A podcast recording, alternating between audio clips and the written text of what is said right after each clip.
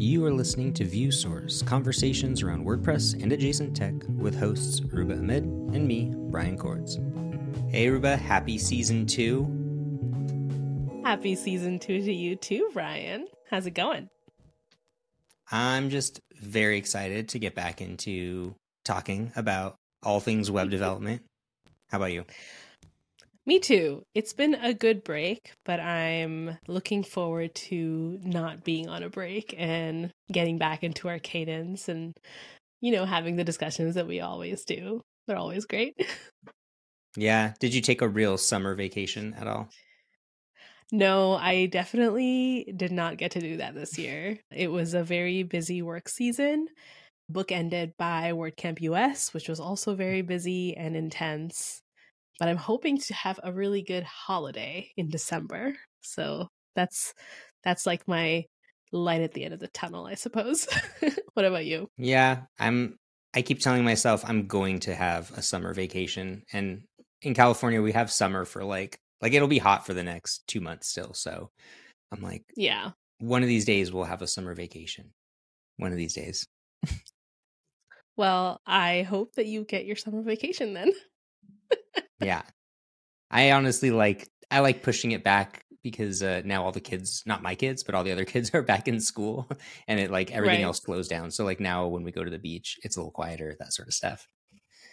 That's true. That's the nice thing about, you know, being able to dictate your own schedule in a lot of different ways. You can go when it's like the quote unquote off season, right? So mm-hmm. everything's a little better, a little quieter, a little cheaper, even. since we haven't talked in so long, give me like a cool thing you've learned over the summer that we would have talked about. Maybe we would have done an episode about something in the world of development. What's something cool? Uh, okay. If it's something that we would have talked about, that would be I really dug into Next.js 13 and they have this new app router that is like a new paradigm of how you do pages and sort of data loading and everything. And I got really into it and got really excited. And I think we are hopefully going to actually talk about that this season. I'm really excited mm-hmm. to do that. But something else that was kind of cool during my exploration of that was I had never ever before explored the the geolocation data that is available in a browser and okay. how to like manipulate it and work with it. And I started a little bit of a project that I never finished because I didn't have time. But in that, I was playing with location a lot and I learned a lot about it. And it was really cool. And I was surprised at how much information is sitting there in your browser that a person can access with JavaScript. So that yeah, cool. sometimes I see people do those cool things where it's like, I made a thing where with the browser you like move your head and the content reacts because there's an API for yeah. that and like it only works in like Chrome, Canary, whatever. But like, there's so much cool stuff there. So much cool yeah. stuff there. What about you? What did you learn? Something cool?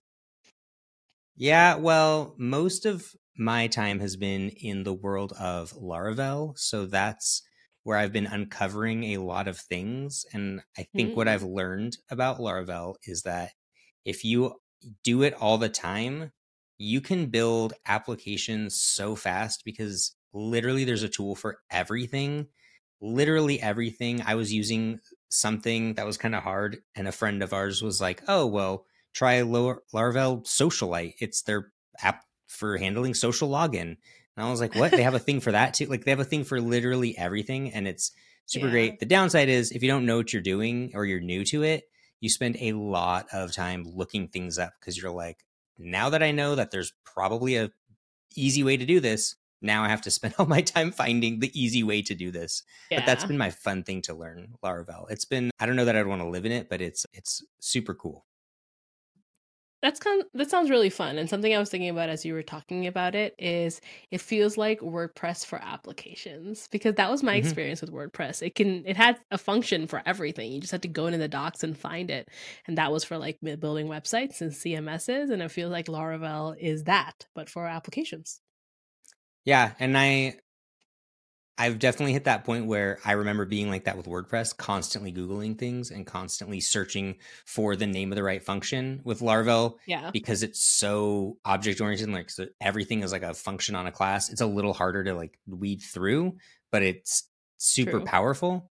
but yeah, Mhm. it's it's kind of for building like apps or like backends or you know interwebs like that kind of stuff Yeah. for what WordPress is for building marketing sites and and and nice content rich experiences. So For sure. super cool. We should dig into that this season too, right? We should Yeah, we might do a little definitely something. will. I think that would be fun for sure. Yeah. we've bandied about some ideas. Yeah. Okay. So that's something you learned that was kind of cool. What's something cool you want to learn in this upcoming season, I guess? Yeah. I think that the thing that I need to really learn, and it started last season, but it kind of continues this season, is Hmm. I really want to hit the the deeply part of the learn JavaScript deeply, where like I feel Mm. very confident in JavaScript. I feel very confident in frameworks and stuff, but there's almost like a underlying level of of you know especially like tons of client side code and and performance and the best Yeah. ways to do things that I don't think I have and so I want to go even deeper into the weeds of JavaScript more than what a framework gives you but like what's underneath the framework what are the fundamentals you know I think that's Mhm. where I would want to go because I feel like it'll improve my ability to do things in the block editor and in anything and you know JavaScript just is is the central piece of web development, you know, front end web development. What about you? Yeah, that's that's true. Something cool that I really want to dig into that I have very little experience with is GraphQL. So again, this was when I was playing with uh, Next.js 13 earlier this year, and I was like pulling information from like a WordPress REST API and trying to like build like these in this information essentially sort of a catalog. And it was very frustrating because in REST API is great, but you know, in order to like, I would have like a post, and I now I need to get the information about the author, and now that's like a different poll, and then that might, if I want to get a taxonomy, first I have to get the taxonomy, and then I have to get the route for that, and it's like so many different requests to like build one piece of information and I was like, not about that life. And that's what GraphQL is supposed to solve, you know, Mhm. and let you do more complex, more interrelated queries, but build them in one go and then get that information.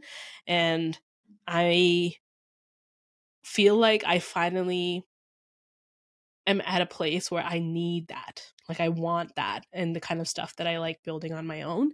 And so now it's time. You know, it's time that I understood it. And of course there's WP GraphQL as well for WordPress. So like in order to understand that and be able to utilize that as well as we can, we first have to understand GraphQL, which is like the underlying like, you know, infrastructure. So that's something that I'm really interested in learning this season. Yeah, it's that's a such a good one. It's so hard because new things emerge all the time and you never know which ones are going to stick around and which ones are going to just be like a cool proof of concept that Yeah. opened a door but like the technology itself kind of disappeared especially in the web development world and so graphql like was one of those where you're like i don't know is this but then like now you start seeing the use cases and you start seeing how people want to use it in wordpress especially and the kind of like you said the the exhaustion of the rest api a little bit Mhm. Yeah. so I'm hope I'm hopeful that you'll have something come across your desk like a project that where you can actually say like, yes, this is the tool for that, and I get to like dig into it in a real like environment or in a cool side project. Yeah, either way, I think it will be really cool. And it's definitely something I think headless is like becoming a thing, you know? So GraphQL then naturally is also like a part of that sphere of things. So it should be interesting. Hopefully, we'll get to talk about it maybe even a little bit. We'll see. Yeah. In terms of like things we're going to talk about, I feel like last season we really answered a question or a lot around like React and WordPress. I feel like was a central theme. Like we were really answering the asking what is what are these two things and how do they work together. For this coming season, do you have any like big open questions you want to answer or explore or like thoughts you want to trail up on? Ye- yes, but I want to hear your answer to that question first. You want to hear my answer first? yeah, yeah. I'm, I'm really curious about what you think is a question that we should explore or, you know, Yeah. figure out this season. The question that I have, and it's a little bit based on some of the things we were just talking about, but it's really about I would like to see like what can I learn from other frameworks? What can we learn from things that are not WordPress and then apply that to WordPress? Because, you know, WordPress at its core is JavaScript and PHP. And we were both just talking, like you were talking about a JavaScript framework. I was talking about a PHP framework. I want to Yeah. open the question of like, okay, but what can I learn from that that'll inform how I work with WordPress, how I, you know, build sites in the future? What do these other completely other worlds, these other ecosystems that like don't even care or even like WordPress, what, you know, what wisdom do they have that we could bring back Yeah. to how we build just websites? What about you? I like that. I think that's pretty related to like the question that I want to explore. And the question I want to explore is what does the future of bespoke WordPress development look like? You know, what does that future look like? Because you know, we are in this transitionary transit transitory phase. That's the word I think. Tra- Mm-hmm. like, and we're transitioning right as like an industry, and the block editor and Mhm. Gutenberg and all of that is such a big part of it. The big admin redesign that's happening. The the you know the next phase of Gutenberg is happening. All of that is still transition. We still don't really know what the future looks like outside of like certain enterprise things that we've seen come up out of this. And so I want to Mhm. explore what that is like on a more practical, more pragmatic scale and level. Yeah. I think that's a good question because that feels like whether it was at WordCamp or online recently, it's been a constant conversation of people who are ready to move to a modern WordPress or they're realizing are the types of projects I'm doing really relevant to modern Mm. WordPress? And, you know, Yeah. WordPress covers like a lot of the web, but also, you know, does it really? Because I mean, how many people spend their time on a website versus in social media versus on a mobile device? Like I was trying to edit my own website on my phone and it was it was impossible. Like it was not even an Yeah. option. Like it wasn't even I physically could not edit Yeah. the content of a very simple blog post and stuff. And so when you're saying like, oh, people are making content, but like their mobile devices are completely not compatible with editing in the block editor. I mean, I think these are definitely big questions because people love creating content in different ways. And so I'm Mhm. optimistic that WordPress will be a part of that, but it'll be curious to see how everybody makes this transition and, and what it can offer to everybody else. I feel like I could talk about this discussion for a while and it could be an Yeah. episode of its own because there's so much to unpack with where people spend their time, how much of WordPress actually makes up the web, and is it that does it matter more how much it makes up, or does it matter more where people are actually spending their time, even if it makes up a lot? You know, those are two different things, and there's a two Yeah. those are two different ways of quantifying mm, impact, right? So, Yeah. yeah, that I could talk about it a lot more. Yeah, because there's also, you know, at WordCamp there was the whole NASA aspect and seeing that and that's something that wouldn't have been possible without like Gutenberg and modern WordPress and just seeing the insane types of content they're creating there. So I mean, For sure. there's a lot, like you said, but we should definitely not get into that. We should just talk about what's the season going to look Yeah. like, give us kind of a nice breakdown. I mean, I think that these three things that we just talked about really do set a pretty good tone for what the season's going to be like. You know, it's definitely going to be an exploration. It's going to be new topics that are still WordPress adjacent, but not just WordPress. You know, we're looking a little, the sense is, the feeling I'm getting for our season is it's a little bit bigger, it's a little bit more holistic than just WordPress or just React or something.